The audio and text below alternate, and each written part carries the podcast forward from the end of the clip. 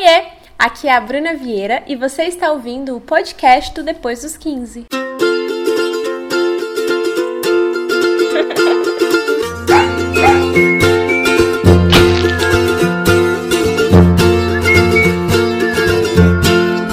E aí, galera, tudo bem com vocês? Hoje eu queria conversar sobre um assunto muito importante para mim e também um pouco delicado que eu falo diariamente nas redes sociais, mas acho que eu nunca tive a oportunidade de bater um papo completo contando toda a minha trajetória em fazer as pazes com o meu próprio corpo.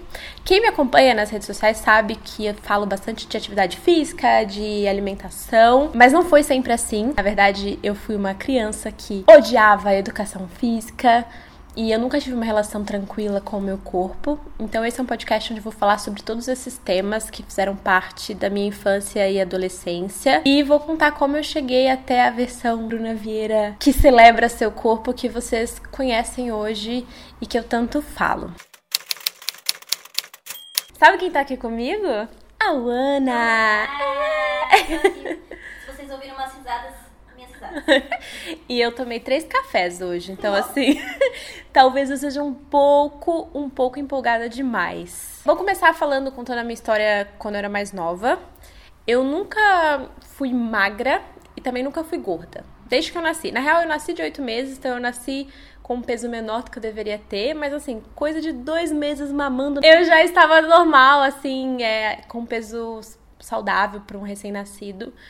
Mas durante a minha infância, é, eu sinto que eu sempre gostei muito de comer. Então, todas as lembranças que eu tenho de momentos alegres envolviam comida. Então, a comida, ela tinha esse peso na minha vida. Eu lembro, assim, de deitar na cama e falar, nossa, amanhã, no café da manhã vai ter misto quente. Nossa, vou dormir logo para chegar logo amanhã. As pessoas falam que é por conta do meu signo, porque eu sou taurina. Eu sinto que eu tinha uma coisa que eu me recompensava com comida, sabe? Então, tipo, ai, se eu dormir na hora chega mais rápido amanhã que vai ter o café da manhã tal. Ou se eu for bem na prova, eu vou comemorar comendo tal coisa. Então a comida era como uma recompensa para mim. Como eu era uma boa menina, eu me recompensava bastante.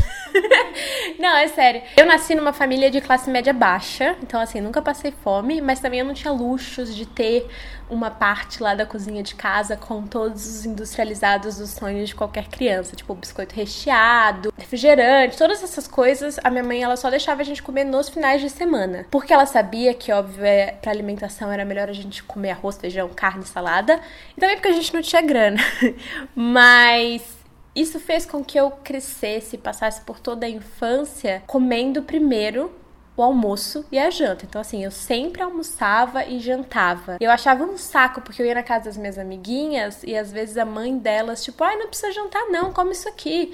E eu falava, nossa, que sonho, eu queria uma mãe assim. E eu não sabia o que estava falando, porque foi justamente por ter crescido com esse hábito de almoçar e jantar que eu hoje sei da importância dessas duas refeições no meu dia e eu preciso, independente de onde eu estiver, eu preciso parar para comer algo que pareça um almoço, que pareça uma janta. Mas quando era criança e adolescente, tem esses intervalos de tipo que você tá na escola, que você tá na rua, que você leva, tipo, é, merenda pra escola. E a minha mãe, ela falava assim: ah, toma um real, compra o que você conseguir. E eu tinha umas coisas, assim, uns complexos, tipo, eu às vezes eu gastava esse um real comprando bala pra que as pessoas me pedissem bala e falassem comigo na sala de aula. Então, tipo, esse um real daria para comprar um salgado ou levar um biscoito de casa, assim, comprar no mercado. Mas eu passava na, na quitandinha, comprava tipo um real de. Não é Big Big, é uma bala branquinha, como chama? Que era, virava chiclete. Bolete. Bolete? Ah, bolete. Que é bolete? e aí eu lembro. Tem um punk, meu proibidão. e eu lembro disso, assim, e assim, eu nem ligava tanto assim pra bala, mas eu amava que as pessoas. Ela falava, Bruna, sempre tem chicletes, vamos conversar com ela. Então eu usava a comida aí pra tentar fazer amigos, sabe? Quando você é criança, adolescente, você não tem essa preocupação de entender se aquilo tá te nutrindo ou não tá nutrindo e tal. Então, assim, não foi uma grande preocupação para mim até eu chegar na pré-adolescência quando o meu corpo eu comecei a ganhar curvas e ganhar peso, então eu tinha ainda a rotina que eu tinha em casa, tipo, ai, de manhã eu comia um misto quente, eu almoçava arroz, feijão, alguma salada e carne, jantava, à noite eu comia alguma coisa com os meus pais. Mas na adolescência, talvez tenha a ver com hormônios e tal, o meu corpo começou a mudar ou talvez eu tenha começado a, a, me preocupar um pouco mais com o meu corpo, sabe? Todo aquele padrão de tipo, ai, adolescente tem que ser assim e tal. E o meu corpo, ele demorou um pouco para se desenvolver, tipo, o corpo feminino. Então, até hoje tá desenvolvendo, não começou ainda. O peito ficou. a bunda veio bastante depois, mas então já acho que com 12, 13 anos, eu comecei a ter esse sentimento de preciso emagrecer, preciso ter a barriga da menina tal da minha sala porque ela usa biquíni e fica assim. Eu fico tentando pensar quando foi o primeiro pensamento que eu tive do a minha barriga não é bonita, que eu tinha naquela época. Porque eu operei de apêndice. Então, na época, quando eu tinha uns 10 anos, então eu tenho uma cicatriz bem grande na barriga que divide assim, tipo, um pouco abaixo do umbigo. Ela deve ter o que? Uns 10, 12 centímetros. E eu não usava biquíni depois que eu operei, porque eu achava que minha barriga não era bonita. Por conta da cicatriz, mas também porque eu não tinha cinturinha, eu não tinha. Eu tinha barriga, né? Tinha gordurinha assim na frente da pança, aquela pochatinha. Na pré-adolescência, quando tinha, tipo, ah, excursão da sala, vai todo mundo para um sítio. Eu nunca usava biquíni. Eu falava, ah, não, não gosto, ah, não, não quero ir. Ah, eu vou pra praia, é, com as amigas. Não, não curto muito praia. Isso. Você comparava? É, porque eu não me sentia à vontade. Acho que a, a cicatriz pesou um pouco mais, mas eu não eu ficava me comparando, eu olhava pro lado e falava, meu corpo não é que nem o delas, eu não tenho cintura, eu não tenho peito. Eu colocava o biquíni e não fazia a curvinha do peito, sabe? Como eu lembro claramente eu no clube assim no banheiro do clube. E aí a minha amiga falou, nossa, meu peito cresceu. E aí eu olhei pro meu, o meu não. sabe? É, e eu cresci muito rápido, assim, de despichei, sabe? Então eu tenho muita estria. E nessa época do clube, assim, que eu ia pro clube lá de Leopoldina, era a época que as minhas estrias começaram a aparecer. Então elas estavam todas vermelhas, muito vermelhas. Então parecia que um tigre, eu tinha ido no zoológico, o tigre fugiu, me atacou e eu fui pro clube. é, e aí eu olhava, tipo, mano, a minha amiga não tinha nada, nada. E eu tô lá, o tigre. Na minha bunda inteira, aqui nos flancos. E o que eu fazia? escondia. Nessa época, minhas tias mais velhas, assim, sei lá, elas olhavam essas estrias vermelhas e falavam assim: Mas você tem sorte, porque tá vermelha ainda, dá pra você. É, Falta informação, dá né? pra você mudar. E eu pensava assim: Ok, mas o que, que eu tenho que fazer se tá vermelha ainda? Hidratar! Como é que. Não, mas eu não sabia. É? Eu, assim, eu também não. E eu tinha, sei lá, 15 anos. Então, sabe o que eu fazia? Eu tomava sol, porque eu achava que eu ficando morena, o moreno é mais perto do vermelho Nossa. e aparecia menos. E, tipo, é muito errado, porque a cicatriz, a estria nada mais é que uma cicatriz da pele. O colágeno se rompeu e aí aparece aquela marquinha. Então, se você hidratar e tal e deixar a sua pele bem hidratada, aquela estria pode, a aparência dela melhora quando ela ainda tá vermelha e você evita de ter outras. E então, eu, você passava hidratante quando você era jovem? Na minha estria, nesse, nessa época, ainda era de crescimento. Mas eu não posso parar de fazer alguma coisa que eu vou parar de crescer. Tava crescendo, e que bom que eu cresci. Mas, tipo, era de crescimento. Porque você consegue descobrir se a, se a estria. Por que, que ela tá ali, se ela esticou na horizontal ou na vertical. Então, se ela tá na horizontal, é porque você esticou assim, né? Pra cima. Então é minha altura, eu tava ficando grande. Se ela é assim, é porque você esticou. É, tipo, na barriga eu tinha estria na vertical, porque a barriga aumentou. Mas na bunda e tal, era tudo porque eu tava espichando, entendeu? Uhum. E, e foi bem nessa época, eu lembro assim de tipo, preciso começar a usar maiô. Os meninos nunca vão gostar de mim assim. Todos esses pensamentos. Então foi aí que eu comecei a falar, putz, preciso parar de comer, preciso me preocupar um pouco mais com a minha alimentação. Só que assim, não foi, preciso, na verdade, o que eu pensei foi, preciso parar de comer. Não foi, preciso me preocupar com a minha alimentação. Então, eu comecei a comprar tipo, ah, agora eu vou levar então um clube social pra sala ao invés de bala ou ao invés de croqueros e gula, que era um biscoito que eu levava. Só que o clube social é uma delícia. Só que ele, ele não é nutritivo, ele não mata a fome, porque aquilo ali é um lanche, é um snack. E, e eu tava com fome, eu sentia fome. Meu corpo, eu sou uma pessoa que. Eu sou grande, sabe? Eu, demora pra, pra, encher, assim. Um clube social nunca era o suficiente pra falar, ai, tô satisfeita, agora eu tô pronta para as próximas duas aulas até acabar e chegar o horário do almoço. Eu não tava. O snack, porque é carboidrato, né? Então, assim, você come te dá mais fome, mais vontade de comer. Então eu sofria, porque eu via assim as meninas comendo coisas super gostosas, tipo biscoito, salgado, e eu lá comendo meu clube social, assim, tipo, não, mas isso vai funcionar, eu vou emagrecer. Não, entendeu? Faltava informação ali para eu entender. E isso me faz pensar como seria legal se a gente tivesse aula de nutrição desde cedo na escola, porque se eu tivesse essa informação naquela época, isso ia ter me poupado muitos traumas e, enfim, eu teria entendido o que eu sei hoje bem mais cedo na minha vida, sabe? E eu não entendi ainda que essa coisa de metabolismo, sabe? Que cada corpo funciona de um jeito. Então eu achava um absurdo a menina do meu lado comer dois salgados na, na cantina e eu comendo no clube social e eu só engordava. Ele falava, tem alguma coisa errada comigo, porque você jura que tem alguma coisa errada com você. Sabe? Quando você tá passando por isso. Essa fase que as pessoas começam a ficar com alguém, tem esses namoradinhos e tal. Eu passei por um período de pré-adolescência que eu tinha muitos complexos. Eu usava óculos, é, meu cabelo eu não sabia arrumar direito, mas eu não olhava no espelho e eu não me sentia bem com o meu corpo, sabe? Foi assim, acho que dos 11, 12 até os 18, não, foi assim por mais tempo, mas aí eu mudei para São Paulo e quando eu mudei para São Paulo e eu comecei a trabalhar com a minha imagem e estar mais fotos na internet e tal, mais uma vez eu comecei a fazer dieta. Só que agora eu já tinha algum dinheiro para ir no nutricionista e para escolher mais a comida que eu tava colocando para dentro do meu corpo. Só que eu fiz umas dietas muito restritivas que diminuíam a quantidade de comida que eu tava comendo. Isso me deixa maluca, porque você virar para mim e falar assim, você tem que comer pouco. Não gosto, não funciona para mim. Não nunca funcionou e nunca vai funcionar. Então eu olhava o prato assim, umas coisinhas, tipo um pouquinho de arroz, um pouquinho de feijão, um pouquinho de frango, não sei o quê. E eu ficava tipo, eu preciso de 10 desse para encher a fome que tá aqui dentro. E eu fazia por um tempo alguma dieta, você já fiz todas as dietas vocês imaginarem.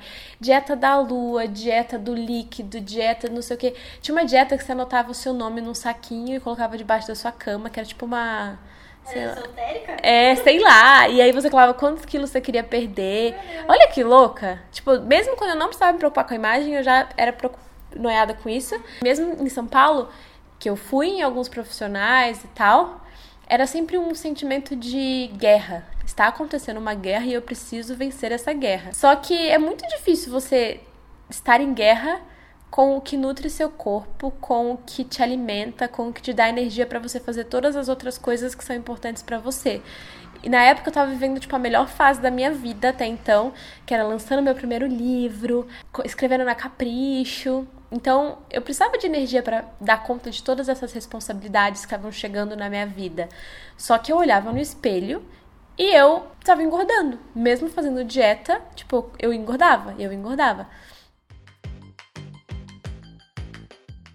Algumas situações que aconteceram, principalmente depois que eu mudei para São Paulo, elas me marcaram bastante. Por exemplo, fui fazer um ensaio fotográfico para uma marca e sempre tem figurinista, né, para conseguir as roupas, pensar nos looks e tal.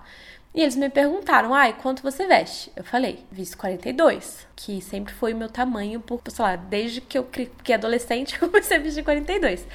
E é um tamanho ótimo, é um, um tamanho médio, assim, considerado padrão, vai. E eu cheguei lá, a menina falou: Não, não, 38 dá em você. Aí eu falei: Não dá? Porque ela olhou pra minha cara. Não dá, eu tenho quadril largo. Porque tem toda essa coisa do biotipo que começa a surgir em você na adolescência. E por mais que você não goste, ou você goste, é incontrolável, sabe? Vai acontecer, você tem ali no seu corpo a genética de como vai ser a sua estrutura óssea. E a minha estrutura óssea é, eu tenho quadril largo, então eu sempre vou vestir, tipo, calças números um pouco mais largos do que você olha para mim e acha que eu pareço. Todo mundo olha para mim e fala: "Ah, eu acho que você veste cara de 40, mas não tenho". E a menina falou: "Ah, não, 38 serve". Não deu outra. Eu cheguei lá, nenhuma calça passou do joelho. Nenhuma calça. E aí ela ficou, não, vai, funciona. E começou a ficar brava comigo, tipo, não, mas 38 era pra dar em você. Eu falei ela assim, fala isso pra minha avó, sei lá, pros meus parentes aí pra trás, que, que eles me fizeram assim, é. E eu fiquei me sentindo muito desconfortável, porque parecia que eu tava errada. E eu falei pra ela, a marca me contratou pra eu ser eu. Pra eu representar quem eu sou 100%. Não adianta você colocar uma roupa aqui que vai me apertar ou que você vai fazer um ajuste ali, aqui, aqui. Tem que ser eu, sabe? Tipo, arruma aí uma calça 42 pra mim, pelo amor de Deus. Mas eu lembro da, do desconforto, assim, de estar naquela situação. Eu, na época, existiam aqueles blogs que comentavam blogueiras, sabe? Tipo, ai, o look do dia da blogueira tal. E as, a crítica que eu mais recebia e tal é que eu sempre usava roupas de criança ou vestidos que não valorizavam o meu corpo. E eu hoje eu olho para aquelas críticas, aquelas opiniões que eu recebia e acho que as pessoas têm essa coisa que se você tem um corpo médio, você precisa usar roupas que te emagreçam, sabe? Que mostrem a sua cintura, que valorizem o seu quadril. Enquanto naquela época eu usava os vestidos que disfarçavam o meu quadril, porque eu não gostava do meu quadril. Sempre foi, ele, ele sempre foi o motivo de eu passar vergonha ou da roupa não servir. Então, quando eu ia fazer a minha escolha de compra numa loja, era sempre assim, deixa eu pegar o vestido marcadinho, porque vai marcar aqui em cima e eu não vou ter que me preocupar, preocupar com o quadril.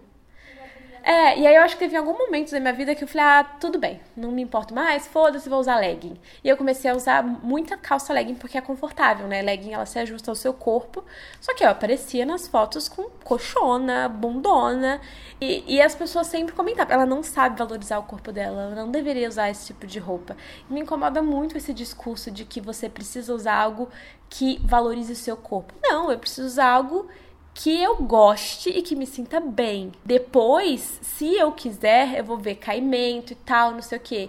E pensa, na época eu era uma adolescente e um monte de mulher velha opinando e criticando. E é muito bizarro, porque você pega pra ler uma Capricho de 2008, 9, 10, tinha muitas matérias falando meninas baixas não podem usar tal coisa. Meninas altas, meninas que têm quadril largo não podem, não podem. E eu amo que essa nova geração odeia qualquer notícia, matéria nesse sentido, sabe? Porque a nossa geração não cresceu com isso, a gente cresceu ouvindo. Se você tem até tal altura, não use isso. Listras, não sei o quê. E, é, e, e, era a opinião, era a opinião das pessoas. E eu ficava puta, eu falava assim, eu vou vestir o que eu quiser vestir, eu vou vestir, vestir o que eu quiser vestir. Mas no fundo, no fundo, as minhas escolhas eram sempre para disfarçar o meu corpo. Época de escola tinha sempre educação física, né? E na minha escola era obrigatório, você tinha que ir. E eu não mandava bem em praticamente nada. A única coisa que eu conseguia fazer era salto e altura, porque minhas pernas são compridas, e queimada. Eu amava jogar queimada. Só que eu não era boa, só que eu gostava de jogar, porque basicamente você foge. Eu era muito boa em fugir. foge da bola. E mas eu não curtia a educação física em si, porque tinha aquela coisa de escolher time. E como eu não era boa, ninguém queria me escolher ser do time. Então eu sempre sobrava, aí ficava tipo, ai, ah, tá bom, a Bruna pode ser do meu time. Sabe as últimas duas? Daí alguém escolhia outra menina e eu ficava lá. Logo de cara, assim, nos primeiros cinco minutos de aula, já meio que me fazia achar que eu não era boa. Porque se ninguém me quer no time, por que, que eu vou me esforçar para ser boa? Tipo, ninguém me quer, eu já sei que eu sou ruim. Tipo, eu já começava achando que eu não ia mandar bem. E eu sei que é difícil pensar num cenário que tem 60 alunos e o professor dá essa atenção em particular para cada um deles. Eu não sei como isso é feito hoje em dia nas aulas de educação física, mas na minha época era uma coisa meio de grupo, sabe? Vai, quem quiser jogar queimada joga, quem quiser fazer isso faz e tal. Mas eu não sentia que eu tava desenvolvendo ou melhorando. Eu só sentia, preciso passar por isso. Essa aula vai acabar daqui a 45 minutos. Eu lembro de olhar no relógio, ai, tanto tempo, tanto tempo. Então eu nunca senti que o meu lugar era na educação física. E nunca foi. Então, assim, no ensino médio eu não tinha mais educação física. Quer dizer, tinha, mas não era obrigatório. Então, eu simplesmente não ia. Era tarde, tipo, ataque, vou voltar na escola pra fazer educação física. Então, assim, esporte e tal, até então, nunca fez parte da minha vida. Eu era a menina que corria torto, que as pessoas colocavam um apelido, é, porque eu tenho o joelho valgo, e ninguém me queria no time. Como foi que o bichinho fitness me mordeu? Eu vou contar para vocês porque a história é muito engraçada. Teve um ano da minha vida, que eu acho que foi 2013, que eu trabalhei muito, assim, eu lancei dois livros, eu viajei o país. Então foi um ano que eu me dediquei muito ao meu lado profissional. E assim, viajava para lançar livro no shopping, milkshake, pão de queijo, aeroporto só comendo é, lanchinhos. E eu tinha muita vergonha de exigir, sabe, das marcas. Tipo, ai, ah, eu preciso que seja água de coco, eu preciso que seja tal coisa. Eu ficava achando, ai, eles vão achar que eu sou muito exigente, muito chata. Só que como isso durou muito tempo, tipo, os, os dias que eu ficava viajando para lançar livro, eu comecei a engordar. E eu comecei a engordar. E quando eu voltava para casa, eu voltava a comer arroz com feijão e legumes e, e carne e peixe, frango. Só que nessas viagens eu sempre ganhava peso. É, e é muito difícil quando você sai da rotina. Porque é difícil você ter essa escolha de, tipo, ah, vou comer algo mais saudável. Você come o que te dão ali, ou o que é mais barato, ou o que dá pra comer. E então eu tava com o meu maior peso. E as minhas roupas começaram a parar de servir. E as pessoas começaram a comentar nas minhas fotos. Tá gordinha, hein? Tá gordinha, engordou. Esse vestido não caiu bem em você você não pode usar roupa assim. E até na época o meu empresário, ele virou para mim e falou: "É, você precisa emagrecer". Fiquei puta da vida. Eu falei, como que ele tá achando que é? Só que eu, eu sabia que eu precisava fazer alguma coisa com o meu corpo. Porque eu comecei a ter problemas, tipo, no joelho, comecei a ter insônia. Porque eu ficava o dia inteiro sentada, escrevendo, trabalhando, e chegava à noite, tipo, meu corpo tava, beleza, que você não vai me usar? A gente vai ficar aqui sentado o dia inteiro. E eu lembro que um dia, foi assim que eu conheci o Fernando, que, que é meu personal. Tava na portaria do meu prédio, é, pegando a minha janta, tinha pedido salmão com legumes, que era. Eu, quando eu gostava de uma comida, eu comia ela por muito tempo. Então, Caesar salad, salmão com legumes. E eu não variava, que é algo que eu vou falar mais pra frente, que é super importante na, quando você tá nutrindo o seu corpo. Mas eu comia, comia Caesar salad assim com molho, molho. Eu achava, não, é salada, salada é salada, né? E aí eu escutei um cara falando: Oi, eu sou o Fernando, eu sou o personal da Juliana do 74. E eu não sei, me deu um clique, assim, sei lá, um anjo falando no meu ouvido falou: pergunta para ele quanto é, pergunta se ele pode te dar aula. Daí eu falei: não, imagina, como eu vou falar com um estranho assim? Eu sou super tímida quando eu não tô trabalhando, tá, gente? Só pra deixar claro. Aí eu falei, ele tava andando assim de pé, entrando no prédio, eu com um pacote assim de comida na mão, falei: oi, tudo bem? Você pode me dar aula? Quanto é? Como funciona? Aí ele olhou pra mim assim, uma menina de moletom, assim, toda encolhidinha. Aí ele falou: me fala o seu número que eu te mando uma mensagem e a gente combina. Te falo do pacote, valor e tal. E aí eu aceitei, nós começamos a treinar, acho que tipo no dia seguinte. E eu gravei um vídeo dessa primeira aula. Foi um vídeo meu correndo numa quadra, assim. Foi o primeiro vídeo fitness da vida que eu gravei e postei. E se você, vocês olharem os comentários desse vídeo, eu até repostei esses dias no meu Instagram. Todo mundo, que eu já era uma mulher adulta né? nessa época, eu já tinha o quê? Uns 21, 20? Todo mundo comentando: Amiga, parece você na educação física, kkkk, desengonçada, kkk, amiga, parece você, não sei o quê. E é muito louco pensar como esses comentários, que eu sei que as pessoas ali, elas meio que acharam graça e quiseram fazer uma gracinha com uma amiga. E eu sei que foram comentários como esses que me fizeram acreditar por muitos anos da minha vida que esporte não é para mim. Porque eu sou desengonçada, porque eu tenho desvio no septo e eu não consigo respirar, então eu fico ofegante rápido, porque eu não tenho força. E eu acreditava em tudo isso sabe? Tipo, beleza, não é para mim, não é para mim. Só que por algum motivo acho que o Fernando ele é um profissional muito bom assim, porque ele me fez ter um olhar diferente para o meu corpo.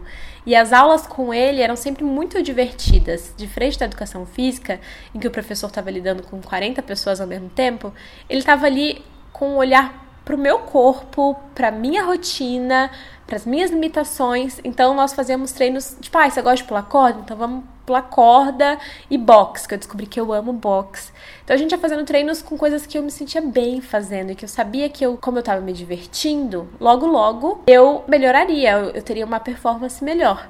Então ele me fez perceber isso de uma forma muito sutil, porque se chegar um profissional para mim falando exatamente o que eu tô falando, eu vou falar: "Ah, pronto. Lá vem a palestrinha. Só que eu vi isso acontecer aula após aula, meu corpo se transformando e eu ganhando força. E mais do que isso, eu ganhando consciência corporal. Porque como eu tenho esse quadril largo, é, para ficar de pé, o meu joelho ele acaba encontrando e de, logo, de, logo depois, não, alguns anos depois eu ainda rompi os ligamentos e tal. Então tem toda uma questão de entender como funciona o meu corpo, quais são as limitações e quais exercícios me ajudam não só a emagrecer ou a ter um corpo que eu quero, mas a, a, viver melhor, sabe? Subir escada sem ficar ofegante, empurrar o um móvel dentro de casa, chegar no mercado carregando todas as sacolas sem sofrer tanto assim. Então você se sente forte. E isso para mim começou lá naquela época que eu acho que foi 2014. O Fernando me dava aula duas vezes na semana, era o que eu podia pagar e o que eu tinha de tempo. E, enfim, pacote com personal, eu sei que parece uma coisa tipo, ah, só rico pode ter, é caro, enfim, ter um profissional para você. Depende muito da região que você tá, mas acho que é um pontapé inicial muito bom ter alguém olhando para você com esse cuidado. Nem que seja uma aula por semana ou uma aula a cada 15 dias, para ele te dar um direcionamento. Nessa época, no meu prédio, eu tinha academia, mas eu nunca curtia, não curtia academia. Então, a gente treinava mais na quadra ou na própria escada do prédio. Ele falava, vai subir 10 andares e descer pulando e de um lado pro outro. Enfim, ele arrumava uns treinos engraçados para mim. E nessa época eu comecei a também prestar um pouco mais de atenção na minha alimentação. Não só no que eu como, mas quando eu como. Eu passei numa médica, na Alessandra Raskowski, que é uma profissional maravilhosa, ela é endocrinologista, e ela conversou muito comigo sobre corpo, sobre é, nutrição. Ela tem uma clínica aqui em São Paulo que tem nutricionista, endocrinologista, dermatologista, é muito legal, chama Equare. Quando eu passei com todas essas médicas e tal, eu entendi muitas coisas que até então ninguém tinha me explicado. É, por exemplo, o horário que eu consumo açúcar influencia em como eu vou metabolizar aquilo. Não é simplesmente contar calorias. Até fiz um vídeo no YouTube falando mais sobre os alimentos, as substituições que eu fiz, que eu acho que não vou entrar em detalhes aqui porque esse vídeo já tá lá e tá muito completo, mas foi conversando com um médico, um profissional bom, e fazendo uma análise de qual, é, qual era a minha relação com comida naquela época, que a gente conseguiu chegar numa, numa reeducação alimentar que funcionou para mim. Porque essa é a diferença entre dieta e reeducação alimentar, sabe? Dieta meio que as pessoas têm com objetivo, tipo, eu vou emagrecer pro verão, eu vou emagrecer pro casamento da fulana, eu vou fazer isso. E depois do objetivo, você tem só o resto da sua vida. Se você não tornar aquilo um hábito, você vai sempre ter que fazer dieta. E fazer dieta é uma merda, é uma merda, é muito chato você não poder comer o que você tá afim de comer. Então eu cheguei lá e falei: eu não tô disposta a abrir mão de tal coisa, tal coisa que eu gosto muito de comer, que me faz feliz e que faz o meu corpo liberar coisas que me deixam mais feliz, então são coisas importantes para mim também. Então, o que nós fizemos foi encaixar isso na minha rotina, no meu dia, para eu saber quando fazia mais sentido me alimentar daquela forma. E é uma coisa óbvia para quem sabe o básico de nutrição, tipo como o carboidrato se comporta no seu corpo, como proteína, açúcar. Só que eu não fazia ideia. Eu ficava lendo essas revistas de dieta, dieta, dieta, dieta, dieta. Então cada hora eu tentava uma coisa e meu corpo tava assim, só aquele gif lá do. É, o meme do John Travolta, assim, meu Deus, o que, que ela tá fazendo? Calma, agora é assim, agora é aquilo, agora é líquido. E aí nessa época eu comecei a prestar um pouco mais de atenção e treinar meu paladar. Meu pai sempre falou uma coisa que eu nunca, nunca esqueci, que é, Bruna, a comida, ela fica na sua boca por 10, 30 segundos no máximo, se você tá mastigando. O bem que ela faz pra você, depois que você engole, até antes, quando você tá ali mastigando, que já começa a digestão ali, dura semanas às vezes tem uma coisa que não é tão saborosa assim, que não tem uma textura tão incrível, mas ela só vai passar ali na sua boca por poucos segundos. Pensa no bem que aquilo faz para você e treina o seu paladar para você se acostumar com aquele sabor ou fazer uma mistura para que aquele sabor se torne um pouco mais interessante para o seu paladar, porque aquilo tá fazendo bem para você por muito tempo. Então não adianta você não comer bem e ficar gastando horrores com shampoo pro seu cabelo ficar forte. Porque você é alimentação, o seu cabelo faz parte do seu corpo, né? Enfim, é célula morta, mas influencia. Ai, a minha unha sempre quebra, vou aqui comprar isso daqui. Que é alimentação. No final das contas, tudo começa na alimentação, no que você coloca dentro do seu corpo. E eu escutava meu pai falando isso e falei, ai, pronto, meu pai palestrinha já tá aqui falando de novo. Só que nessa época isso fez muito, muito sentido. Porque eu comecei a seguir as dicas da nutricionista de fazer umas misturinhas em casa, de começar a. Ah, então vamos colocar proteína no seu café da manhã ao invés de só uma fruta ou um copão de água de coco se você não vai fazer exercício logo agora. Não é que eu cortei as coisas, eu só coloquei em horários diferentes no meu dia e só isso já me fez emagrecer, porque eu tava praticando atividade física com o Fernando duas vezes na semana e eu tava criando uma reeducação alimentar para minha rotina. Final de semana, sexta-feira, então à noite mesmo saía para jantar, comia tudo que eu queria, macarrão, rodízio de sushi. Só que na maior parte do tempo na minha rotina no dia, eu tinha esse olhar mais preocupado com o que eu estava comendo. Eu sei que quanto mais o tempo passa, menos tempo a gente tem. Porque tem trabalho, tem faculdade, as aulas ficam cada vez mais complicadas, aí tem filho, namorado, marido, e nem sempre sobra um tempo pra gente. Mas eu acho muito, muito importante você se priorizar e priorizar o seu corpo e conseguir encontrar um espacinho no, na sua rotina, no seu dia, para você usar a energia que seu corpo produz. Eu nem falo para você emagrecer ou gastar calorias, mas é só para você usar o seu corpo para algo por você, mais por você. Sei que nem todo mundo tem dinheiro para pagar academia ou para ter personal, mas hoje na internet tem muitos sites, eu vou falar disso mais para frente. Muitas coisas que você pode fazer arrastando o sofá um pouquinho mais pro lado e com o espelho. Eu encontro formas assim que vocês nem imaginam de movimentar o meu corpo, penso besteira. Tipo. eu tô brincando. Mas eu adoro é, dançar na frente do espelho. Eu gosto muito, muito de pular corda, que são coisas que você consegue fazer na sua casa mesmo. Consigo. Pular corda? Eu não sei. como- Mentira, você não sabe pular corda, eu vou te eu ensinar. segurando, não. As pessoas, outras pessoas segurando. Mas sozinha. Amiga, tá uma vez que você consegue, é tão maravilhoso, porque assim, você pula 100 vezes, depois que você aprende uma vez tal, Eu. Eu vou te ensinar. Não rola? Eu amo pular corda porque eu acho que é um jeito que você usa o seu corpo inteiro. Você queima muita caloria e é divertido, parece uma brincadeira. Eu gosto de atividade física que parece brincadeira, já cheguei a essa conclusão. É ou que eu uso a minha força, ou que parece uma brincadeira, que eu tô, tipo, dançando ali, meio que, tipo, me curtindo. E isso dá força e tal. É uma coisa que eu até trabalho na terapia. Importante, meninas. Eu sou uma pessoa muito calma, muito tranquila. Minha pressão é quase baixa. Tanto que todo mundo que mede minha pressão fala: Você deve ser uma pessoa muito calminha, né? o meu metabolismo, ele é muito. Agora eu não sei, mas na época que eu fiz o exame lá do metabolismo, ele é abaixo do normal. Então ele é muito, muito, muito lento. Então eu preciso encontrar formas de ativar o meu corpo, de dele entender que ele precisa ser usado para fazer algo. Então o que eu fiz foi experimentar todas as aulas, tudo que vocês imaginarem de atividade física para descobrir o que tem a ver comigo. Só esse ano eu fiz, sei lá, polidense, aula de dança, é, corrida, luta. Eu vou experimentando e testando coisas. Algumas dessas coisas eu super me descobri e falei, nossa, é isso, me acalma, me faz bem. Outras eu falei, beleza, tá ótimo, foi muito divertida a experiência, falou. Que bom, até nunca mais. Mas é muito importante você se dar essa oportunidade de tentar, de experimentar. Toda vez que eu faço uma coisa nova, eu me surpreendo. A gente é, subestima o nosso corpo, sabe? Tipo, ah, meu corpo não vai, não vai dar certo. Só que quando você começa a colocar a sua energia e usar a sua energia no seu corpo, ele devolve em dobro, sabe? Então, assim, melhora a qualidade de vida, porque se você tem problemas com insônia, você começa a não ter dores que você tem, tipo, ai, minha coluna, não sei o quê. Você percebe o seu corpo entendendo pra que ele serve. Porque assim, se você parar pra pensar, nosso corpo foi feito pra gente sobreviver na floresta, né? A gente tá aqui é, vivendo com tecnologia e, enfim, tudo isso. Então a gente acaba não usando o que o nosso corpo pode oferecer. E são nesses momentos aí de atividade física que a gente Libera libera toda essa energia.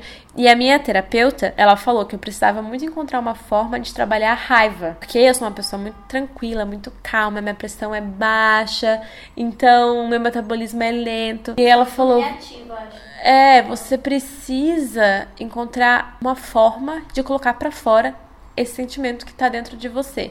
E foi na atividade física que eu consegui finalmente fazer isso. E eu amo perceber que eu tô ficando mais forte, porque a gente tem a sensação que é- coisas são coisas separadas, né? Tipo, o nosso corpo do nosso emocional, da nossa mente. Mas pra mim hoje é muito claro como tudo é um conjunto, porque eu sinto que quanto mais forte o meu corpo fica, mais forte a minha mente fica também. Eu percebo eu melhorando fisicamente, tipo, tenho um exercício na academia que eu nunca consegui fazer até que eu adquiri força e flexibilidade o suficiente para fazê-lo. E eu consegui. A gente vive isso também emocionalmente. Tem um trauma aqui, um complexo ali, que você jura que vai ficar para sempre com você, mas você vai trabalhando, trabalhando, trabalhando.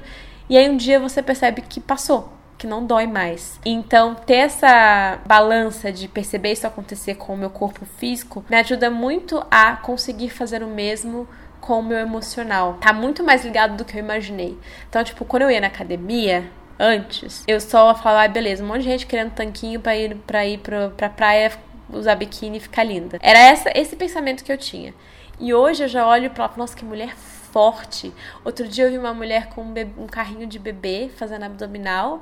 Aí ela tava fazendo vários, usando vários aparelhos, ela ia com o bebê. Falei, mano, que mulher foda, sabe? Porque ela não precisava até. Ela falou, ah, tô com bebê. Ela podia usar isso como desculpa. E ela levou a criança lá, tava super empolgada fazendo. Então eu acho muito legal é, quando a pessoa tá ali realmente pra melhorar quem ela já é, não para mudar quem ela já é sabe? Porque tem essa diferença. Não precisa ser algo que tá te condicionando a algo, tipo, você precisa ser assim, é. Eu quero ser o melhor que eu posso ser agora, porque eu tenho 25 anos, eu tenho muita energia, eu quero usar essa energia para algo que me faz bem. Porque, mano, a gente usa energia para ficar stalkeando pessoa que a gente não deve, a gente usa energia pra assistir coisa que nem acrescenta tanto na nossa vida, que nem entretém como deveria. Pra ficar perdendo é, pra ficar. É, eu acho que dependendo do seu feed, é você consegue crescer e aprender coisas novas. Mas, enfim, você sabe como você gasta o seu tempo aí, seu guilty pleasure que você tem. E quando você começa a usar essa energia que acaba te levando para um lugar que você nem queria estar, e você usa essa energia no seu corpo para movimentar o seu corpo, acontece uma coisa muito maravilhosa que aconteceu comigo, acho que principalmente esse ano, porque eu consigo me perceber mais forte, fisicamente e emocionalmente também. Então, para mim, o que mais fez diferença foi entender o que funciona para mim. Porque o que funciona para mim não é o que funciona para você. Você tem a sua rotina, sua genética, é, as suas necessidades. Então você precisa parar de olhar para esse assunto meio que, ah, eu quero fazer que nem a fulana fez. Nossa, fulana conseguiu, eu vou conseguir fazendo exatamente igual. Você não vai, porque o seu corpo ele responde de uma forma diferente. E você só tem essa resposta experimentando coisas novas, procurando um médico e criando o hábito. Porque eu vejo muita gente tentando, mas desiste na segunda semana. Então, antes do corpo falar, ah tá, é isso que você quer agora, a pessoa já fala, ah, beleza, não quero mais, não é pra mim. Então, você precisa ter esse essa motivação de continuar. A minha, a minha médica fala que por 29 dias, pelo menos, para aquilo virar um hábito. E aí no dia seguinte, o seu corpo vai começar a sentir falta, seja lá do hábito que você está tentando incluir aí na sua vida. Quis muito que esse fosse um tema de podcast, que acho que é onde a gente consegue conversar com calma. Porque eu gostaria que alguém tivesse me falado isso antes, sabe? Uma conversa honesta, assim. Porque tem todo um papo de tipo, de antes e depois que eu detesto antes e depois, porque parece que o antes é errado, que é tipo, não, agora que você atingir seu objetivo, tudo vai dar certo. E eu tô cansada de ver mulheres que chegam no objetivo que elas consideram, ah, beleza, quando eu chegar nessa imagem aqui, eu vou ser feliz. Só que se ela não trabalhar toda a questão de, auto, de autoestima junto e de encontrar o equilíbrio emocional, ela só vai mudar o trauma ou o complexo para uma outra área da vida. Então ela nunca vai estar satisfeita, ela vai pesar tanto que ela quer pesar, mas aí ela vai achar que tem que fazer tal coisa, que tem que mudar o cabelo, que tem que mudar a casa, que tem que mudar o marido, que tem que mudar não sei o quê, porque são coisas externas, sabe? E o que tá quebrado ou o que tá precisando ser trabalhado é de dentro para fora, não é de fora para dentro. Eu acredito que você pode fazer o que você quiser com o seu corpo, mas você precisa, antes de qualquer coisa, criar um equilíbrio para que você consiga ter certeza do que você está fazendo e ter uma rotina que funcione para você. Porque se você for ficar infeliz, se você for ter essa relação com comida, não vale a pena a gente viver, sabe? É uma vida muito sofrida. Então, a gente precisa mudar a chavinha de como a gente encara exercício, de como a gente a alimentação. Insegurança é uma coisa que parece que é externa, né? Tipo, eu sempre achei isso. Tipo, ah, eu sou insegura porque eu sou estrábica.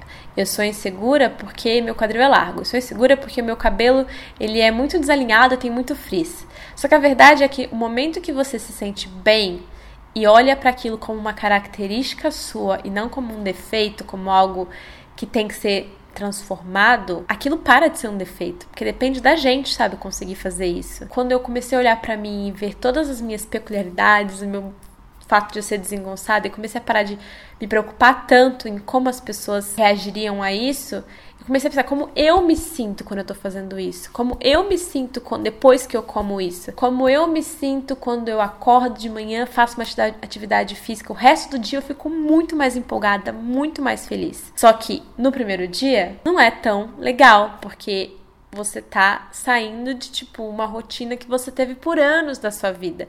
E uma leitora mandou isso para mim. Ela falou: "Bru, tem uma explicação biológica do porquê isso acontece.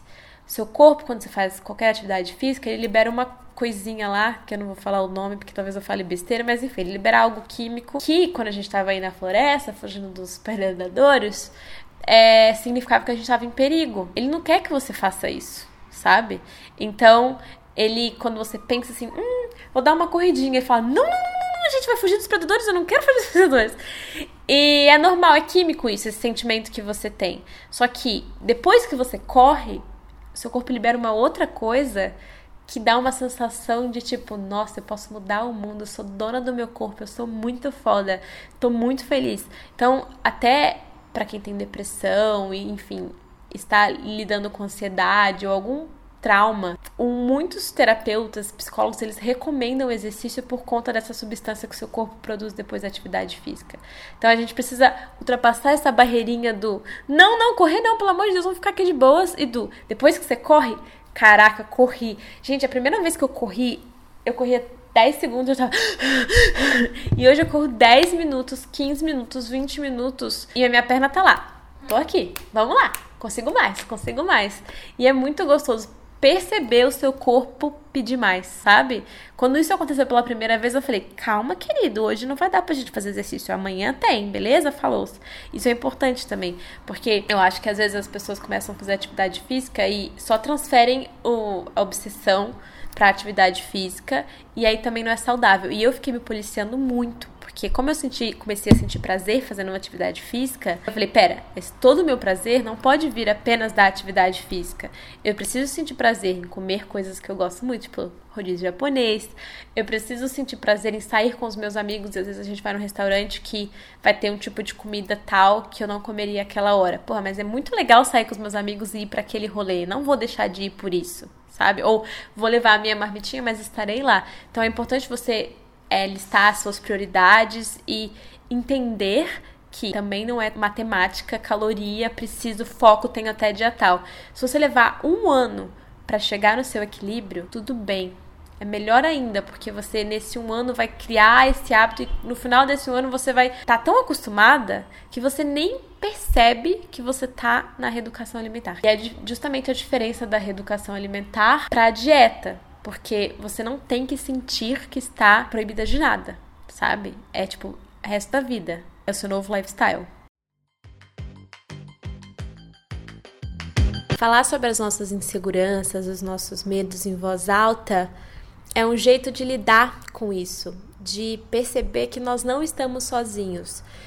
E eu precisei de anos e alguma coragem para poder falar sobre isso abertamente com vocês, tendo consciência de que o que eu passo não é 10% do que muitas outras meninas passam ao redor do mundo. Que eu tenho muitos privilégios por conta da minha cor, por conta da minha classe social, por conta da minha profissão. Mas acho que falar sobre isso e mostrar que todo mundo enfrenta algo é uma forma de fazer um convite para que você tenha esse olhar com cuidado para si mesmo também, sabe? E tem uma frase que eu li que diz o seguinte: Nosso corpo é a nossa primeira casa. Isso me marcou muito, porque eu já mudei de casas muitas vezes e, enfim, coloquei todas as minhas coisas em mudança, minha vida virou cambalhota. No final das contas, eu tenho sempre eu, eu tenho sempre o meu corpo.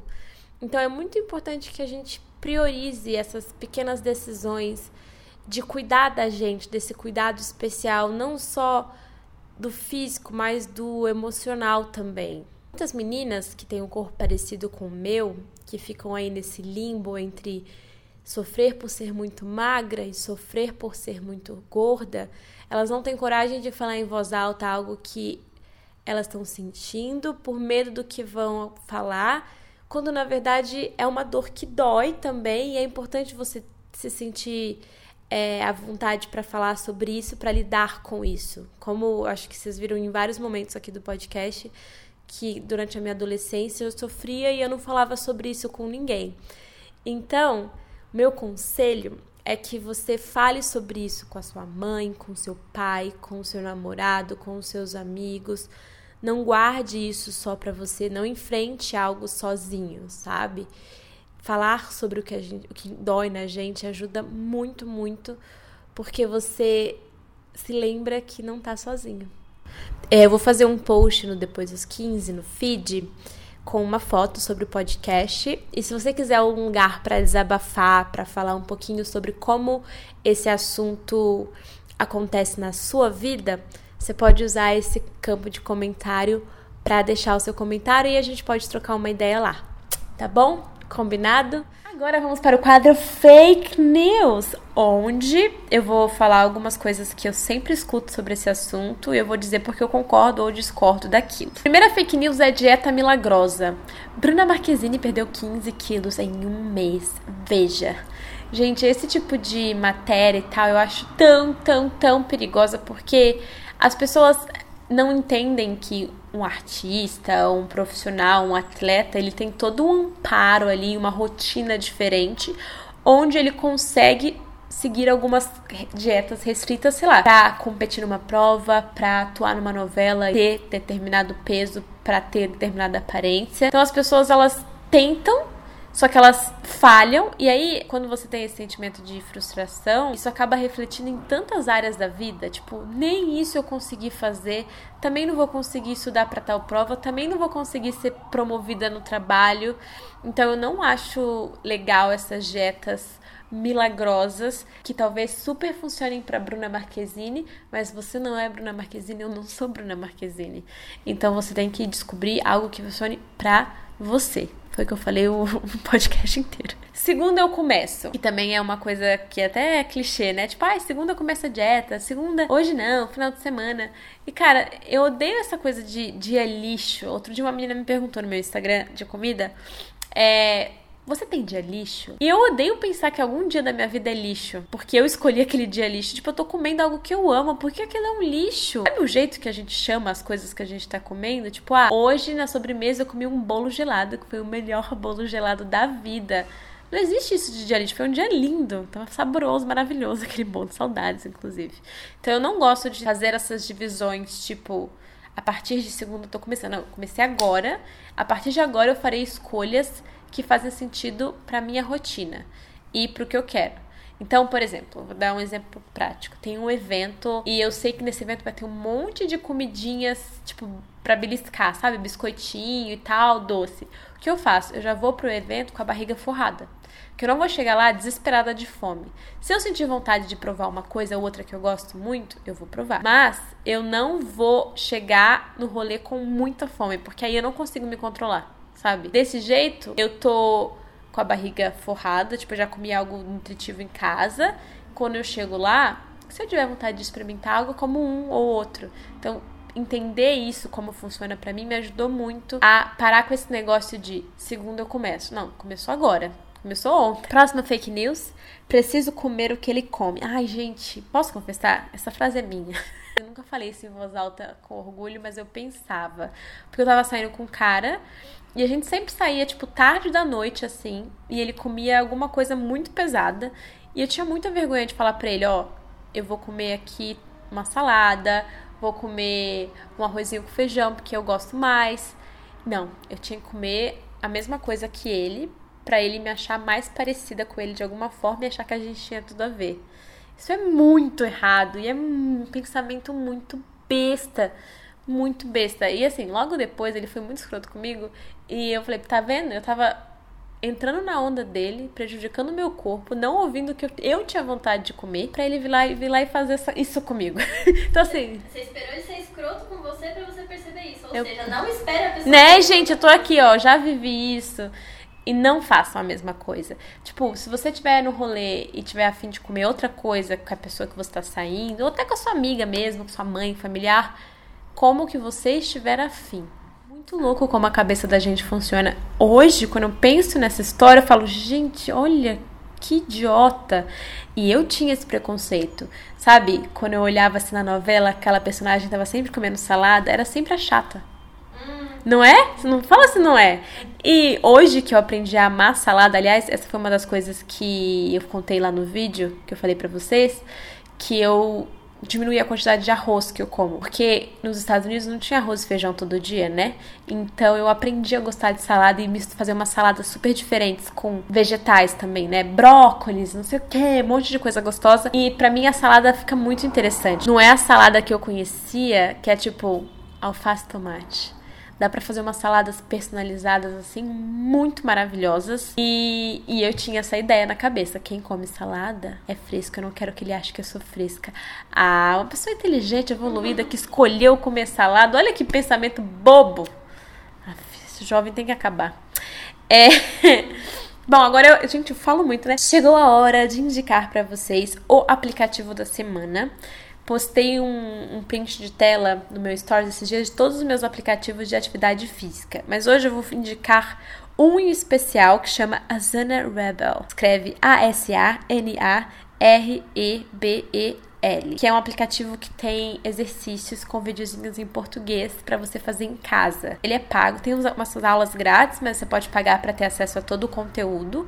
Mas o vídeo é bonito, a voz da menina é calma. Então eu comprei meu tapo, tap, tapotinho, comprei meu tapetinho de yoga. Quando eu não sobra tempo ao longo do dia para fazer atividade física, antes de dormir, eu faço nem que seja cinco minutinhos de alongamento barra yoga ou pilates. Qualquer cantinho da sua casa, você encosta o celular na parede e copia. É muito legal, vale muito a pena. De todos que eu já baixei, usei, tem uns que eu acho meio Vamos lá! Sai! É hora de queimar essa gordurinha! Nossa, eu fico muito irritada. Sabe com esse tipo de personal que fica.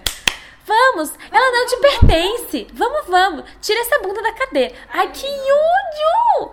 E esse a menina fala: use a sua energia para não sei o que, o ambiente. Ai, super zen.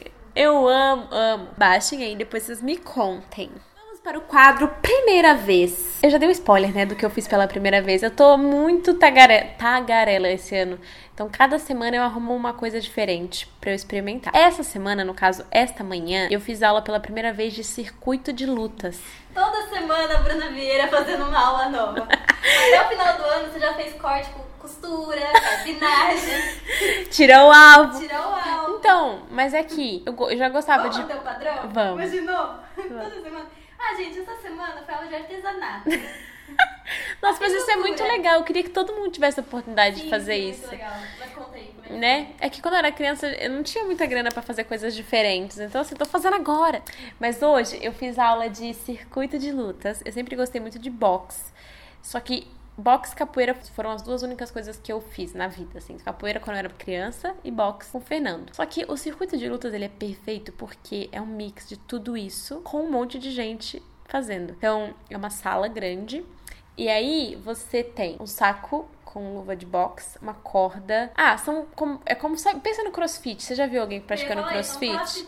É, só que é tudo é, CrossFitão da luta. É bem isso. Só que não, eu acho o CrossFit muito puxado assim, exige muito do corpo. Eu morro de medo porque enfim, né, já rompi os ligamentos, quebrei os dedos, não, não sou muito esperta. então, eu sei que eu vou me lesionar fazendo esse tipo de exercício. Mas esse da luta é tipo box dando soquinho no saco de pancada, pular corda. Aí depois você treina chute, então um pouco de Muay Thai. E, e Ai, tudo é 30 segundinhos. Então você faz uma coisa por 30 segundos, larga aquela coisa e vai pra próxima. Larga aquela coisa. E aí é uma sala. E, gente, hoje no meu curso tinha um cara que era a cara do Alex de Grey's Anatomy. Eu até cheguei e falei assim, se ele falar inglês, eu caio dura. Porque, juro, eu ficava olhando e falei, não tem nada diferente, é a mesma pessoa. Você teve que socar ele? Não, a gente, porque como é um circuito, ele tava longe não, de mim. Tava triste. Não, que pena, não soquei. Não soquei. Ai, uma pena. Mentira. Mas é que a gente tava distante, então a gente nunca se encontrou no circuito. Mas eu achei muito legal, porque, sei lá, às vezes eu tô fazendo A box. vida tem dessas às vezes. Pois é. Mas eu, às vezes eu tô fazendo box e cansa, você fica fazendo o mesmo movimento. Nessa aula, você faz um pouco de tudo, você usa todo o seu corpo. No fundo, tocando Queen. Don't stop me now. I gotta get down now. Juro. E o professor é muito da hora. Ele fala: Vamos lá, Bru. Vai lá, Bru. Abaixa. a Bru." Essa academia que eu faço é muito legal porque tem essa grade de aulas, independente da academia, que você pode fazer todas se você quiser. Que eu sou a aluna mais aplicada, faço todas quase quando eu consigo arrumar tempo. Mas tem isso, eu achei demais. É tipo, se você nunca fez luta, é perfeito. Porque você descobre qual tipo de luta tem mais a ver com você, entendeu? Tipo, eu, como eu tenho os, torno... os ligamentos do tornozelo rompido, eu não posso fazer Muay Thai porque é muito chute. Só que lá é bem pouco, entendeu? E o professor, ele vai te ajudando a fazer do jeito certo. Eu achei que exigiu do meu corpo o quanto ele poderia dar. Não mais do que eu conseguiria, entendeu? E aí do nada você fala, agora é a hora da corda. Aí então cada um pega essa corda, pula. pá, pá, pá. Agora socando o ar. Aí ele fica, finge que aqui é alguém que você não gosta. Vai, bem na cara, vai. Sei lá, gente, eu sou uma pessoa calma, mas eu amo dar porrada. eu amo. Eu juro. Eu juro usar, usar a minha força. Porque eu, eu me sinto, tipo, ninguém pode comigo. Depois dessa aula, eu saí, tipo assim, da minha puta. Tan, tan, tan. É. Total. E eu fiz seguidão, pilates, depois circuito de lutas. Eu saí de lá e falei, nossa, usei cada fio de cabelo hoje. Mas enfim, circuito de lutas, procurem no Google, tipo, circuito de lutas Cataguases. Tipo, a sua cidade, pra ver se tem. Se não tiver, já abre esse empreendimento. Mentira. Se não tiver, você tenta outras lutas. Mas achei esse esquema de circuito perfeito. Hora de falar da peça da vez. É uma peça que eu uso, não uma peça, uma combinação de peças que eu uso bastante, que é conjuntinho fitness. Sabe, estampadinho, bonitinho, que combina. E eu achava que roupa de academia era legging e blusa branca larga. Porque aí eu ia pra academia, meio tipo, ah, beleza, eu tô aqui com essa roupa de malhar. Quando você começa a se preocupar e combinar as peças, é legal. Você se olha no espelho e fala, olha a gata de conjuntinho malhando. É, e tem uns conjuntinhos muito lindinhos. Na Forever, né? A gente viu semana retrasada. Mas aí você, você usa em qualquer lugar. Eu uso em qualquer lugar. Eu uso pra comprar pão, eu uso pra ir no evento, eu uso pra secar, ir no salão quando eu tenho evento, tipo... Eu vou com a roupa da academia mesmo. E tem isso que eu acho prático, sabe? Então eu já tô vestida pra academia em qualquer momento do dia. Tipo, do nada, hum, que vontade de ir pra academia. Vou, tô pronto, entendeu? E eu adoro tênis, vocês sabem que eu uso bastante. E tem uns modelos desses, desses de malhar e tal, que eles são estilosos também. Então você consegue fazer umas composições. Eu tô sempre postando no Instagram, arroba Bruna Vieira, as minhas composições. E tem umas estampas de cachorrinho, umas estampas de florzinha. Eu não perco a meiguice até ficando gostosa, entendeu? Porque é um mix. Entendeu? Outro dia eu tava eu na academia com umas estampinhas de, de bulldog, assim, com vários bulldogs espalhados pela roupa. Eu tô lá. tchum, Tô tchum. É da. Antiques. Eu tô levantando a bunda, mas eu tô levantando a bunda como? Com meiguice. assim, eu Com meiguice. Levante a bunda, mas levante com meiguice. Ou não, depende da situação. É, nem sei. A indicação da semana, já dei várias indicações, mas hoje eu quero indicar um Twitter, que sei lá quem foi o anjo que deu retweet e apareceu na minha timeline. Chama The Health Vidi. VD. Vou soletrar pra vocês, pra que você digite T-H-E-H-E-A-L-T-H-V-I-D. Faremos um post no Depois dos 15 com todos os detalhes e todas as indicações deste podcast. Tem alguns vídeos desse perfil que eu considero problemáticos, tipo assim, que eu acho meio apelativo, mas tem uns que são incríveis que eles dão sugestões de exercícios para você fazer em casa, ou eles explicam como seu corpo funciona, ou eles falam sobre procedimentos, tipo para você entender de fato o que acontece com o seu corpo quando você faz aquele procedimento. Ó, tem um aqui, ó, tá falando yoga faz o peito ficar mais firme. Aí tá mostrando antes e depois que peitos. Aí Ó, porque você abre. Olha que legal. E é tudo animadinho. Gente, abre aí que vocês vão entender o que eu tô falando. É em inglês, só que é tudo ilustrado. Então, você entende. Fala até so- sobre um pouco de nutrição também. Tipo, a importância de você beber água e tal. Não sei, eu passo dias nesse perfil olhando assim. Porque é uma timeline inteira, tem 200 tweets, são 200 videozinhos. Não é só atividade física, tá? É sobre como o nome do perfil já diz, vídeos sobre uma vida saudável. Mas tem alguns que você só ignora mesmo, peço perdão até. Ah, livro! Tem um livro que eu lembro que eu li na escola ainda. Peguei na biblioteca, eu acho. Chama Tamanho 42 Não é Gorda, da Meg Cabot. É Cabot que fala, né? É muito legal. E o próprio título já diz. Porque, enfim, eu vesti 42 a minha vida inteira. E eu lembro que esse título chamou minha atenção na biblioteca. E eu adoro esse livro. Inclusive, preciso ler de novo, porque eu acho que eu terei uma outra perspectiva da personagem e da história. E documentário, cara, no, na Netflix tem vários documentários muito, muito legais que falam sobre alimentação, sobre nutrição. Porque tudo isso que eu falei, eu não quis ficar falando sobre nutrição aqui, porque eu não sou profissional e eu poderia falar alguma besteira, confundir alguma palavra, então eu acho isso muito perigoso, não é minha função aqui. Tô aqui apenas para incentivar você a buscar informação e tô te dizendo onde tem na Netflix, tem muitos filmes e documentários e coisas legais que você pode aprender mais sobre o que você está comendo e atividade física. Um deles que chamou minha atenção e que foi muito legal porque ele também fala sobre bulimia, anorexia e yoga, que é algo que eu comecei a fazer recentemente, chama Cura pela Yoga. Conta a história da Maris, que é uma menina que sabe de onde ela é? Ela é perto de São Francisco. Ela é tipo uma daquelas cidadezinhas ali perto. E ela foi uma criança que teve muitos transtornos alimentares e tal, e tipo, tomava remédio.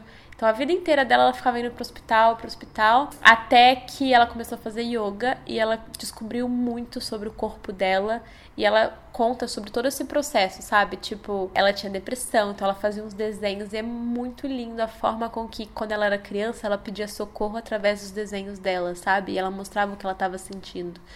E a yoga trouxe um equilíbrio para a vida dela, que é muito mais do, ah, ela manteve um corpo, mas tem uma filosofia. ela tem uma filosofia, é, tipo, tem uma questão de energia. Eu assisti, eu fiquei fascinada. Falei, amanhã eu vou na yoga. Fui. E agora eu tô indo duas vezes na semana, Mara. Então assistam, é muito legal. E sigam ela no Instagram. Ela me respondeu, me senti. Eu marquei ela, tipo, indicando no meu stories. Aí ela respondeu com um coraçãozinho. Muito fã. Deveria ter conhecido antes. Pra ser BFF. E por último, o quadro mais aguardado deste podcast, que é o Entre Amigas. Estou tão ansiosa para escutar vocês. Tudo bem, então vou tentar ser o mais sucinta possível. Esse é. Eu tô no relacionamento que é meu primeiro relacionamento sério com esse menino que eu conheci ali no curso, cursinho. E quando eu conheci ele, ele estava com outra pessoa. Só que ele já tava numa, numa época assim de dificuldades. Ele até tentava perguntar para mim é, coisas relacionadas, ah, o que, que eu faço? Só que, tipo, eu evitava, a minha outra amiga até ajudava ele. Só que eu evitava porque eu achava que eu ia ter conclusões por já gostar dele. Então, até que eles terminaram, esperei um tempinho, eu falei, putz, gosto de você, só que sem pressão. Aí a gente já ficou assim de cara, né? E hoje a gente tá junto. Só que dava pra perceber naquela época que ele era, ele era bem mais carinhoso com a menina do que, tipo, hoje em dia ele é comigo. E eu me sinto muito mal por isso. Porque eu não. Eu já tentei conversar isso com ele, só que eu não sei o que, que eu faço. Porque, tipo, eu quero carinho também. Poxa, não é só eu que tô aqui pra, pra te fazer e tal. Aí complicado. Gente, o ascendente câncer dela é que nem o meu. Você, quando tá numa relação, você tem uma visão de fora. Que é, você. É aquela coisa que eu já falei. Não sei se foi nesse podcast ou no outro, mas é memória seletiva, né? A gente só lembra do que a gente quer. E quando ele te contava das coisas que ele vivia com a ex, ele tava escolhendo te contar aquelas coisas. Então, assim, já tinha ali uma edição Mas ele dele. coisas ruins, tanto que ele, tipo, tava a, a outra amiga Não, mas ela não citou, ela não citou muito que tipo de problema ele estava enfrentando. Não sei se é financeiro, se é outras coisas. Ah. Ela tinha algum problema, ele tinha algum problema. Ah, tá. Às vezes não era no relacionamento. É. Terminando o relacionamento É, mas mesmo assim, o homem, quando ele quer. Tipo, tem aquele ditado, né? Que assim, o homem quando tá querendo te pegar, ele é a pessoa mais legal do mundo. Mais legal do mundo, assim, não tem defeitos é, reage com palminha no, no stories, reage. Mas, assim, quer escutar a sua história até o final, te chama de diva, rainha, musa, dona da minha vida. E assim, com um propósito, né? A gente já sabe qual é. Mas o ponto da história dela, que eu achei que, enfim, ela tem que responder essa pergunta, é: será que ela não tá comparando demais uma outra história que ele viveu com a história deles, que é completamente diferente. Obviamente, acho que ela deve ter essa conversa com ele para deixar Sim, claro. Mas se ela sente que ele não dá tanto carinho suficiente também, poxa. Então, mas depende, você pode estar com. Ela pode ter. Alguém colocou essa noiazinha ali na cabeça dela, talvez ela mesma, e aí ela tá alimentando todo dia esse bichinho. eu- eu- ela sente necessidade de mais carinho, e agora? Se ela sente necessidade de mais carinho, e agora ela vai conversar com ele e vai falar assim: é o seguinte, ou tu me dá carinho, ou a gente não funciona, porque carinho é importante pra mim. É aquelas linguagens do amor que você falou no É, né? Se você não escutou, eu falei bastante sobre a importância de entender como o outro demonstra o sentimento dele. Talvez ela só não esteja percebendo ele demonstrar. Ou talvez, de fato, ele não goste tanto assim dela e tenha percebido isso depois que eles começaram a ficar e agora ele não sabe como terminar. Sei lá. Olhando de fora, assim, do que pesado, né? Pesado. Mas olhando de fora, assim, é, o que eu acho é ela tem que ter essa conversa com ele, deixar claro e falar assim, ó. Eu gostaria que tal coisa, tal coisa, tal coisa fosse um hábito no nosso relacionamento. Isso é prioridade, isso é importante pra mim. Se ele não consegue dar isso, tchau. É, exato, mas é isso. Não faça como eu. Se ele não consegue te oferecer isso, não acredite que é uma fase, não acredite que, que ele vai mudar, porque ele não vai. Oi, Bru, tudo bem? Eu tô muito feliz que você abriu aqui o podcast para discussão, para debate. Eu queria muito isso, eu te mandei mensagem no Instagram sobre isso. É, mas enfim, eu queria dizer que eu me identifiquei muito com tudo que você disse sobre aprender nos relacionamentos. Mas é, a diferença é que eu não tive vários relacionamentos. Eu estou passando por um relacionamento há quatro anos e meio. E nesses quatro anos e meio a gente muda muito. A gente aprende muito, a gente cresce muito eu tinha 22, agora eu tenho 26 e chegou um ponto do nosso relacionamento que achamos que deveríamos terminar. Só que esse término foi muito sofrido para os dois, porque a gente se ama muito, nós temos objetivos muito parecidos de vida para o futuro e talvez isso esteja causando problema, porque estamos muito focados no nosso trabalho. E então a gente está se desencontrando, vamos dizer assim. Mas a gente queria recomeçar se reconhecer, vamos dizer assim. E eu queria saber a sua opinião sobre isso, se você acha que funciona é, um recomeço mesmo estando focado muito em si. Um beijo. Você é muito comunicativa, maravilhosa, colocou todas as cartas assim em cima da mesa, o que me faz crer que você já pensou muito sobre tudo isso, já teve conversas com ele, porque você também fala muito do que ele pensa, do que ele sente. Porque muitas vezes as pessoas me escrevem, tipo, ah, eu assim, eu sou, eu sou isso, eu sinto isso, eu sinto isso. Mas é muito importante você olhar também o lado da outra pessoa e entender que ali existe um indivíduo. Do que você me falou, o fato de vocês terem planos em comum e tal, é algo que, para mim, é uma pontinha de esperança que faz sentido você lutar por. Porque a questão é, numa fase da nossa vida, a gente tem que se dedicar mais à nossa carreira, ao estudo. E isso precisa ser prioridade. É, é bom, é saudável, pensando no seu futuro individualmente também, e o dele também. Mas se vocês voltarem, alguma coisa precisa mudar. É, não sei se na rotina de vocês. Na, vocês parecem que já conversam bastante sobre isso, mas o que de fato é só conversa e depois morre ali na conversa, sabe? Então, talvez vocês possam voltar de um jeito diferente, sabe? Sem tanto peso. Porque às vezes a gente tá com alguém e fala, não, eu já tô com ele há quatro anos. Quatro anos de relacionamento, eu espero que a pessoa diga isso, que a pessoa faça isso. Quando a gente tira esses com quatro anos de relacionamento e devolve pro, tipo, a gente tá se reconhecendo. Não tem esse peso inteiro, sabe?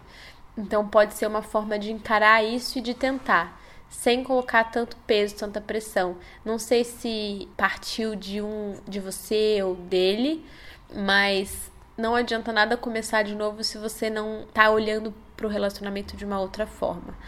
Então, tenta ser um pouco mais fria e pensar, beleza, durante esse período a gente vai estar tá trabalhando mais, se vendo menos, mas o tempo que a gente tiver junto vai ser muito legal e faremos tudo para que isso seja uma verdade, sabe? Para que isso de fato aconteça e não fique só na teoria.